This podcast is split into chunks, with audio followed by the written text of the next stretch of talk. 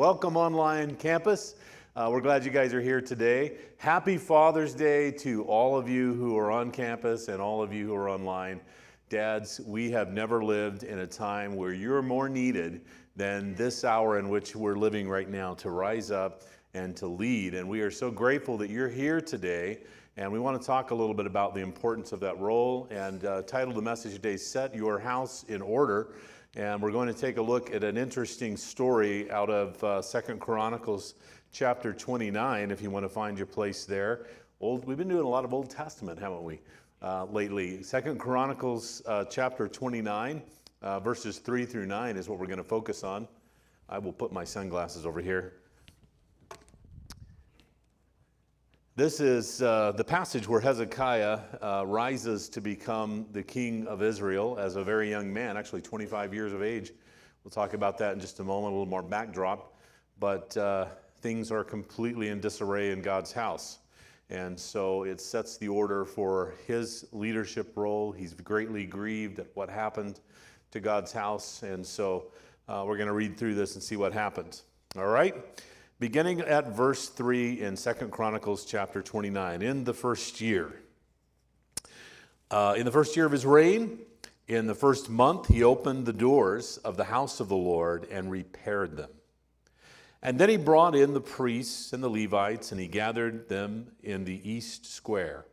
And he said to them, Hear me, Levites, now sanctify yourselves, sanctify the house of the Lord your God of your fathers and carry out the rubbish from the holy place. For our father have trespassed and done evil in the eyes of the Lord our God, and they have forsaken him, have turned their faces away from the dwelling place of the Lord, and turned their backs on him. They have also shut up the doors of the vestibule, put out the lamps, and have not burned incense or offered burnt offerings in the holy place of God of Israel. Therefore, the wrath of the Lord fell upon Judah and Jerusalem, and he has given them up to trouble, to desolation, and to jeering. And you see with your eyes. For indeed, because of this, our fathers have fallen by the sword. Our sons, our daughters, and our wives are in captivity. Heavenly Father, we come to you asking that you would open the eyes of our understanding, not only to what happened uh, centuries ago, uh, to what happened in this time period, but to how it relates to the hour in which we live right now. And Father, uh, I believe uniquely to the hour in which we live right now. Awaken us as men of God Awaken us as a church that we might do the first things again. Lord, get our attention through the circumstances of the world in which we live now and cause us to take action according to your word. And we ask this in Jesus' name. Amen. The house of God and uh, the church in general has been under unprecedented attack in past few years. God laid it on my heart in uh, 2015. We began to share with the church here about the coming persecution to the shores of America. And we have seen this begin to rise up like never before, really, on our shores in America. There has always been one uh, level or another, but in, great, in much lesser uh, ways in, than we have seen across the world where there has been much persecution in uh, the church, in many other areas outside of the United States. But it's been coming home. It culminated for us in a striking way in, in governmental restrictions that came with the pandemic in 2020 upon uh, houses of worship, and it seemed to single out the gathering of worshipers in a unique uh, and uh, th- that they were a unique danger uh, to the communities across America. There was a message being sent out that the church was not essential and that the essential things needed to go forward, but the worshiping community, the church of God, did not need to move forward. The policies that were imposed upon our churches uh, were punitive and have found their way to the highest courts in the land, uh, have been struck down in some instances already. There are local governments that are reimbursing uh, local churches for damages that they have suffered along this line. Uh, and they were not congruent in their policies that they imposed upon large businesses that were deemed by them essential. In many states across America, uh, policies forbid the normal use of church buildings. Children were not able to gather to be educated in the Word of God. Families were not able to come together to worship God and prioritize. Communion was not allowed to be celebrated as a group together.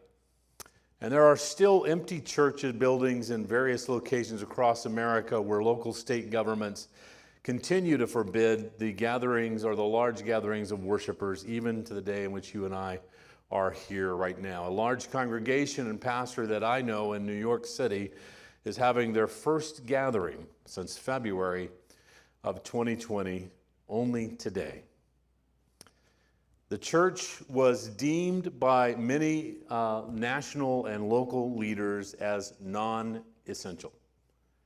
We, the church, were in no way ready for what happened and the kind of attack that came upon the church. And as in the day that we're reading about right now, that the church would literally, in many cases, be nailed shut. In some cases, in California and across the nation, there were postings that were up on the doors of these churches forbidding congregant members from coming together and worshiping. And we were really not ready in many ways for this attack, though I believe God has been warning us for some time and calling us to rise up as a church as never before and set the example for the world of what it is to be a Christian, not just a person who goes to church, but someone who loves God with all their heart and lives it out every day. Church leaders at first were confused and then uncertain how they should respond biblically. And I understand that. I wrestled with those things, and I have no rocks to throw at my brothers that took a different route than we did here at our church. Uh, I know they were struggling uh, on all different levels. They had congregant members who um, were anxious about coming together and, and uh, worried about what it would look like. So, church leaders were a bit confused. They didn't know how to go forward. And most of all uh, them, and us included in the beginning, were certainly complying with these restrictions in the interest of public safety. But the majority of churches were not ready for online church, and uh, God had blessed us. We, um, we, you know, not, not that we're uniquely listening to the voice of God, but uh, for a, a, good season, we were hearing. I was having a meeting with my uh, the head of our media, and uh, we we came into this church um, with a, a sense of that we needed to have a big media presence because we felt that was the way the world was going, and people were were going to see things more online than they were physically coming to the campus.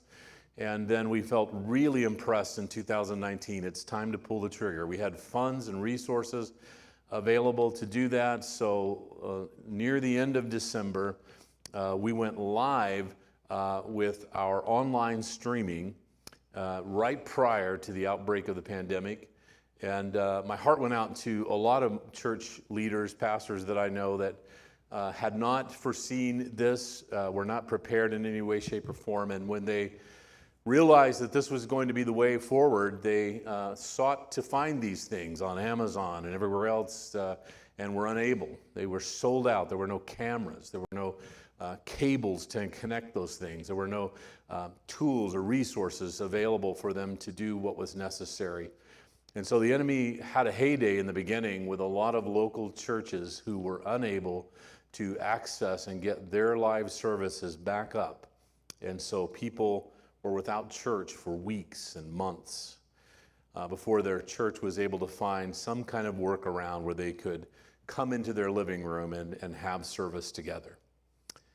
For months, many of the pastors and friends of mine struggled to find ways to get connected with their church families and, and to disciple at risk believers, people who were new to Christ, who they had focused uh, special attentions on to try to raise them up and encourage them. Uh, those who were depressed, those who were um, homebound, all kinds of situations that were going on where it was a struggle uh, to find a way to minister to them. And then, and then suddenly, thrust into that was the instantly unemployed across uh, the U.S. And the church has always been a source for coming in in emergencies and helping out church family members who find themselves financially in disarray. And, and uh, suddenly, uh, large sections of the congregations were unemployed, and people were immediately in need of assistance and help. The essentials of our nation, uh, as they begin to outline it, our local officials and national officials, uh, they labeled it uh, like this grocery stores were essential, hospitals and medical care was essential, liquor stores were essential, restaurants for carry out and drive through employees and firms supporting food, feed, and beverage distribution, including curbside distribution and deliveries. Warehouse workers were considered essential. Real estate and supporting structures, builders, suppliers, title companies were all on that list of essentials. The glaring truth is the church was not. The gathering of God's people was not deemed essential. And not only was it not deemed by our local officials, as essential. But many church leaders and people that we have looked up to and watched over the years did not necessarily immediately deem the church gatherings as essential. As a result, the Barna Institute recently published a report showing that one third of church attenders prior to the pandemic have not returned or engaged online with the church since the epidemic. And it should be no surprise to us. Because if there is a struggle in leadership in our churches to take a position as to whether the, or not the church is essential, then certainly the congregants are not to be blamed if they do not feel the church is essential. Hezekiah was 25 years old when he became Judah's 13th king. Israel was at this time divided. Uh, and you might remember after Solomon, uh, he, he made a very poor, poor decision, and the kingdom was divided as a result of that. Ten tribes followed Jeroboam to be their king, two tribes followed Rehoboam, and Israel had turned from God and they had begun to pollute the land with all manner of idolatry and worship. Ahaz, Hezekiah's predecessor, made high places to burn incense to false gods and provoked the anger of the Lord, the God of their fathers, scripture reads. Israel had neglected the house of God, they had deemed it as a non essential. Many of the temple vessels that had been used in worship had been given away as gifts to the king of Syria and other surrounding kings to gain some kind of favor with them and to gain protection or to appease them from turning on Israel in war. And finally, the temple had been defiled in such a way that Ahaz didn't want anyone to go inside of it anymore, and he nailed the doors shut. And following Ahaz's death, Hezekiah became the king. He was deeply grieved at what he saw and what he had witnessed, and he was determined to change the way things were. Notice, though, where he starts the change. He called the priest and the Levites together, and he cleansed God's house, the temple the beginning of setting things straight, the beginning of setting the house of Israel in order, started with him calling together the priests, the Levites, and cleaning up the house of God. Second Chronicles 29, 3 through 5 says that. We read it a moment ago in the first year, reign of King Uzziah, the first month, the first month of his reign, He opened the doors of the house of the Lord and repaired them. He brought in the priests and Levites and he gathered them into the square that's on the east side. And then he said to them, he gave them these instructions. Threefold things, fathers, I would call you to listen to God speak into your hearts this morning. He called them together and he says, Listen to me, O Levites. Consecrate yourselves Consecrate the house of the Lord, the God of your fathers, and carry the uncleanness out of this place. Consecrate yourselves. Yeah. He gave them a beginning to start with themselves. A reckoning for all of us as fathers coming out of a most difficult season that we've ever faced in my lifetime in the United States, that we would not look externally at politicians, that we would not look externally at uh, lawmakers and the issues that have surrounded this, but that we would look at ourselves internally and say, I have to start with me. I have to be the best me I can be for God. The beginning of change for my nation starts inside of me. I have to be a better man of God. And then he says, I want you to consecrate the house of the Lord. And you might note that what's really important about this uh, verse is as we fast forward into the New Testament, is what God calls the house of the Lord, the temple. And he calls it in the New Testament, you. He's never wanted to dwell in a house that was built by man's hands. He's always wanted to dwell in the house that he built, you. And so he says, consecrate yourselves and, and consecrate the house of the Lord. Start living clean again. Change the way you are using my temple, my house, and let it be to glorify me. Let it be for the purposes for which you were created. And then he says, lastly, carry out the uncleanness from the holy place. But seasons in our life where we have taken to the dumpster things that don't belong in our home. Not literally, physically, in some instances, but going to the altar of God and saying, I'm laying these things down. They do not belong in the house of a man who has put God first. There are things that I have listened to or participated in, God, they don't belong around here. There are things that have come in with the opening of the door to allow certain things through my eye gate and my ear gate that do not belong in your house. And there's going to be a burning. God, we're getting rid of this stuff. And we're going to set things right again. 2 Kings 18, 5 through 6, he says, uh, talking about this is another look at this from Second uh, Kings, what happened in Chronicles. The Chronicles were the collection of things that the kings did, and also First and Second Kings is a record historically of what happened with the kings. So this is also talking about what happened during the time of Hezekiah. And it says of Hezekiah, here's what it says about him. And he trusted in the Lord, the God of Israel, so that after him there was none like him among all the kings of Judah and among those who were before him, for he clung to the Lord. He did not depart from following him, but kept his commandments, which the Lord had commissioned Moses. And the Lord was with him wherever he went, the Lord prospered him.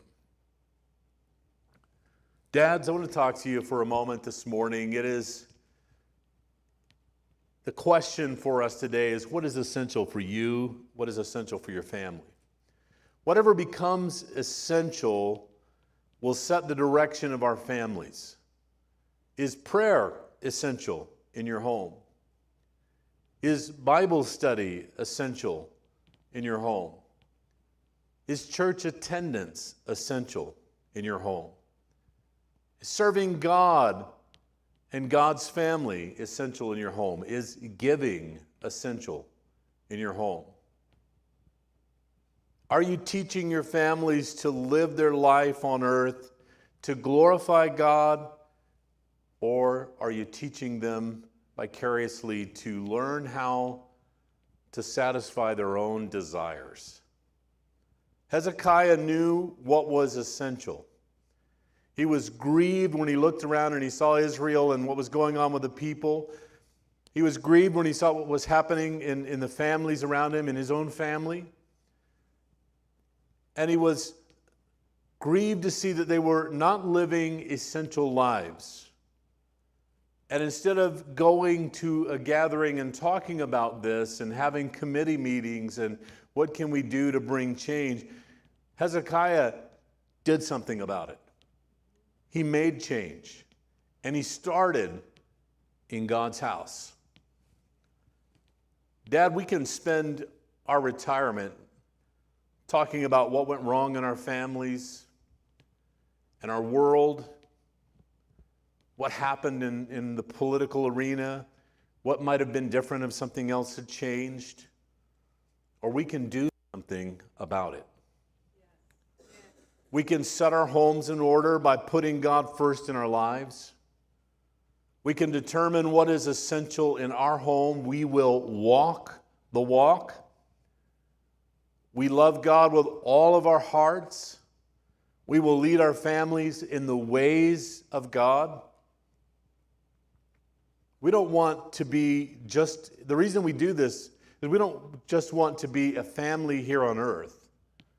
We want to be a family in eternity. And the reason the church is essential and coming together to worship is essential is this life is a blip on the screen. We are being ushered towards eternity. And if we lived a full life here and we don't make eternity our home with God, everything's been wasted. What the church does is more essential than what hospitals do. What the church does for the soul is more essential than what care workers can do, what police officers can do.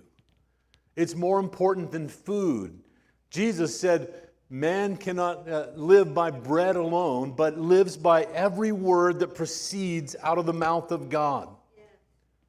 We are talking about eternity when we come together to worship. Listening to these songs this morning as we were preparing our hearts for the Word of God and opening it up. We were struck by those things, and our hearts were touched as we sang phrases about what God has accomplished in us, how He has healed a marriage, how He has, has turned our lives around, how He has, has helped us learn how to raise our children to love God and to live for Him and to stay out of prison and to stay out of drugs and to stay out of everything else, how He has liberated us from the bondages of sin and has set us free, how He has taught us to be free of our own lusts and desires and to live for a higher reason and purpose and meaning. He's given us origin, He's given us meaning, right? He's given us morality, and He's given us a destiny. Amen. We don't just want to be a family here on earth. We want to be a family for eternity. I can't even imagine gathering together as a family and seeing my son missing, or my daughter missing, or my wife missing. This is my opportunity right now to set my house in order so that we will all be together in eternity worshiping Jesus, living for Him in His presence.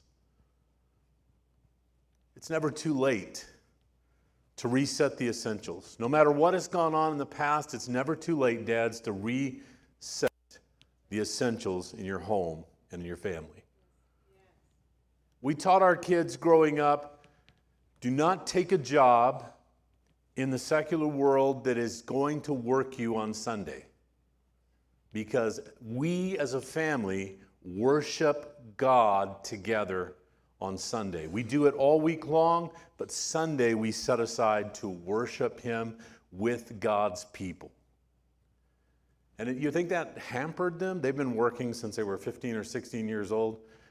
The people who they worked for loved them begged to have them. They worked in retail. They worked in all kinds of things where they would try to trick them once in a while and work them on Sunday. Look, you try to work me on Sunday, I'm going to be a call, no show. My dad is not only pastor, but he's the leader of our household, and we all go to worship God together. There were some battles as we were raising our kids up, as, as you have faced warfare about different kinds of things and prioritizing things. But God set in our hearts the direction that we should be going, and that's how we demanded that our family go. I can remember standing with one of my children in a very difficult time where there was rebellion in the room. And we had to tell them the honest truth. You can walk out that door and do what you want to do, but you've ended the relationship here. You will not affect the relationship of your siblings by the life that you want to live that is away from God. You don't think that's hard as a parent? Cried, tears, hurt, the pain of it. But years later, had that child say to us, the reason I didn't walk out that door is because I knew you meant what you said. I knew if I walked out that door, I was ending something that I loved and cared about. I was ending something that was more valuable to me than anything that I was pursuing outside of those doors. As long as we have breath in our lungs and God in our hearts, we can lead our homes in the way of the Lord. Ephesians chapter 6, verse 4, there's a passage of scripture there that I want to spend just a moment with you, dads, on. Fathers, do not exasperate your children, instead, bring them up, training them in instructions of the Lord. I want to start with the do not. He says, Do not exasperate your children, okay? Do not demand from them what you refuse to give to them. Don't demand from them a different life than you're living, something that you're not giving to them. Don't demand it from them. That's exasperating your children. You didn't give it to me. It's not in my cupboards. I can't give it to anybody else. I can't give it back to you. It's not there. Do not demand from your children what you don't give them. Do not criticize in them what you modeled before them. Do not criticize in them what you modeled before them. Do not expect them to forgive you without asking for forgiveness by way of an actual true apology. Not just uttering the words, but living out, I am sorry. I've knelt beside the bedside of my children before and said, I want to ask you to forgive, Dad. I acted too harshly. My words were wrong. I remember one of my daughters, one time, she was only about five years old, and I was just asking her to forgive me. She put her hands on my head and she said, Daddy, I'm going to pray, Jesus, make you the best daddy. I said, Please do. They need to know that we are human and we make mistakes. We're not always right. But when we do something wrong, we're teaching them how to apologize. They're going to carry that into a marriage. They're going to carry that into relationships in the world, into the workplace. They're going to know how to say, I am sorry. Give me another opportunity, and I will do differently. I will live differently. Do not throw money at them in the place of time.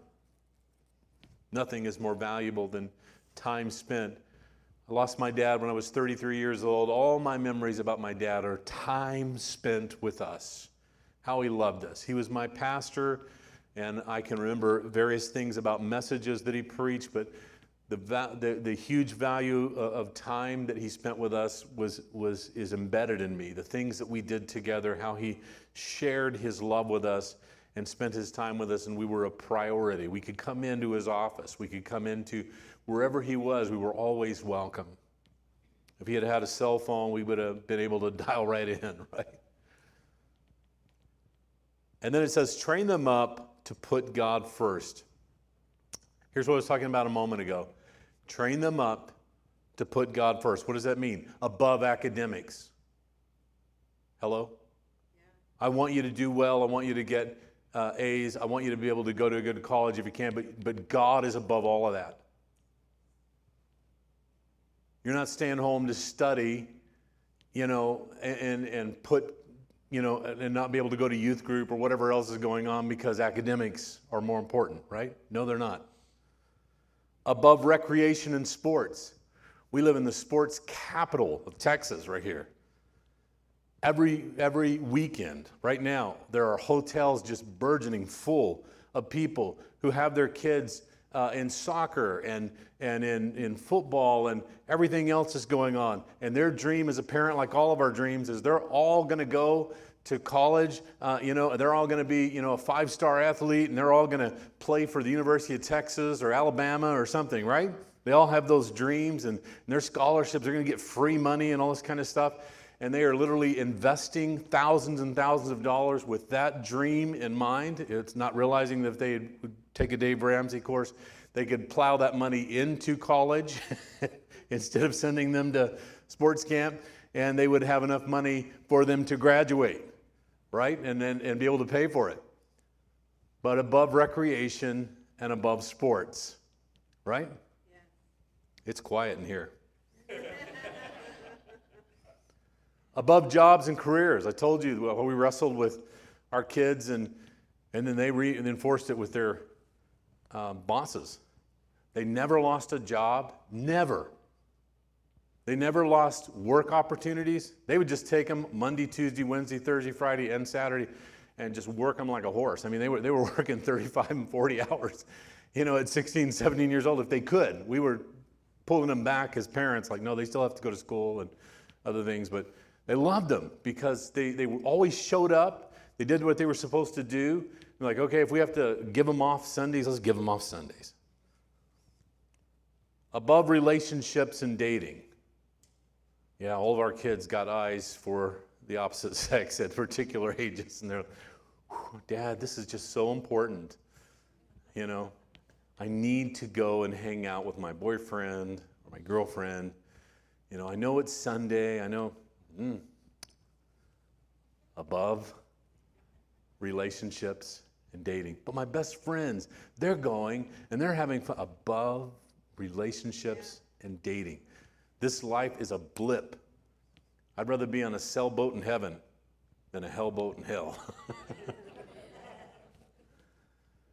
above all means above all. What he wants all of your heart, it isn't part of it, a piece of it. Weekends only? God wants everything. He wants all of you. He created you. And He's got great rewards for you when you give Him all of you. When God and His church are not essential, the whole generation is at risk. And we read it in this passage, and I want to just clip through it once again as we're getting ready to close and our worship team is coming. Because of this, our fathers, because of what? Because the church was non essential, because worship was non essential, because God was not that important, because this wasn't a high priority in our lives, because we pushed this to the side, because we gathered up other idols, we decided, you know, uh, sports was more important and TV was more important. We started worshiping different idols and going in different directions. And because of this, academics was so important. And because of this, our fathers have fallen by the sword men have been slain in our media, in our world. They have been severely wounded, treated as if every one of them is just a, a lust filled maniac in the, in the eyes of, of, of media and movies and everything else that's been going on. They have been slain by the sword. And it says, Our sons, our daughters, and our wives are in captivity. They're bound because it's been non essential. John MacArthur, I, I, I, really gained a lot of strength watching his stand in California in the midst of all the stuff that was going on. And he would not stand for it that children and young people were not educated in the Word of God. And he opened those doors, and the fines came you know, first 5,000 and then 10,000 and 15,000 and 20,000 and 50,000 and 100,000 and punitive actions were taken and people trying to restrict them from coming onto the property, police officers and standing at the doorways and trying to discourage parishioners from coming in. And he took the stand that this is essential what we do here. It's essential because this life will end in, in, in a blip but eternity is ahead of us. And where these children spend eternity is more important than what you think about life right here, right now. We are living in a time when men are needed more than ever before. We must not conform to this world. We must allow God to transform us and renew our minds. If I thought that I could change things in my nation, by being a politician, I would have gone into politics. I know what changes my nation Jesus Christ. And that's why I said yes to his call on my life. I have no interest in going to a table where men sit down and they put all of their values on there, the politicians, and they say, You give me those values that we'll throw them in the trash and I'll, throw these values in the trash, we'll come to some kind of agreement, we'll pass a bill. I'm not throwing any of these values away. Not one is up for negotiation. It's time for us to make a stand, men, and to see our world transformed by the renewing of our minds. Hezekiah opened up God's house again started cleaning it up. I can see these guys walking around, you know, because I'm a pastor and I've done this stuff too. Everybody, uh, well, not everybody. People, some people have an idea of, of a pastor's job, and they, you know, he's wearing a three-piece suit and he's in his office and he never breaks a sweat and things are. The, real, the real life job pastors know, you know, changing toilets out and cleaning, scrubbing floors, you know, wiping down cobwebs. And I just see these guys walking in and doing this, you know. It's just it's humbling to think about, you know, because I've been there. I've gone into God's house and cleaned it up. And uh, I love God's house. I love God's people. And it's worth the effort to get it clean. And guys, it's worth the effort to clean up your home, bring in order. I look at where we are as a family, and we're not perfect, but man, what a joy it is that my kids love God and they we're all today somewhere worshiping the Lord and giving and serving and, and being a part of, of, of His community of faith. Encouraging others, but being encouraged by God's family and lifted up. And that nothing has stopped that. It's been a priority. I'm humbled by that. I don't take a lap around the block and say, I'm just so great. I know what God has done, but He's done it because we decided to put Him first forever we made a choice, a hard choice and a decision that we're not going to compromise. There's nothing in here that, that is up for grabs for anybody. It's all the law of the land for us. This is the way we're going to live and we're going to walk in it. I want to invite you guys to stand with me. If you're near a dad, your dad, somebody else's dad, would you just put a hand on their shoulders and lift them up? As we pray. Father, we come to you just as we are. We're flawed, we're not perfect. And Lord, we want to start, we want, we want a new beginning today. It's not too late. Some dads are older like me, some are young in this room. Today, Lord, is a day where it's, it's a place of new beginning for us. So we ask you, Lord, to help us to begin by consecrating ourselves, placing ourselves in your hands, and asking for forgiveness where we have not lived out the values that you've given us. Lord, that we would make your house a clean place and you want to dwell in us. We would be a living example for our children and for those around of how to live a clean life. We're not going to compromise. We're not going to give in, Lord, to uh, the pressures of society and culture. We're standing for what is right in Jesus' name. And Lord, we, we ask, God, that you would be glorified through us, that others would be able to see, that our children would be able to see, that our loved ones would be able to see, that our world can see what it's like to be a man of God. We love uh, our families. We love this, this nation, God. We want to make a difference here. And the only way we can do that is by surrendering ourselves 100% to you. And we do that right now in Jesus' name. Just take a moment just to tell him, Lord, I belong to you. I give myself completely to you. All is all. I hold back nothing. Lord, I belong to you. I want to lead my family in the ways of the Lord. Thank you, Jesus. Thank you, Jesus. We praise you.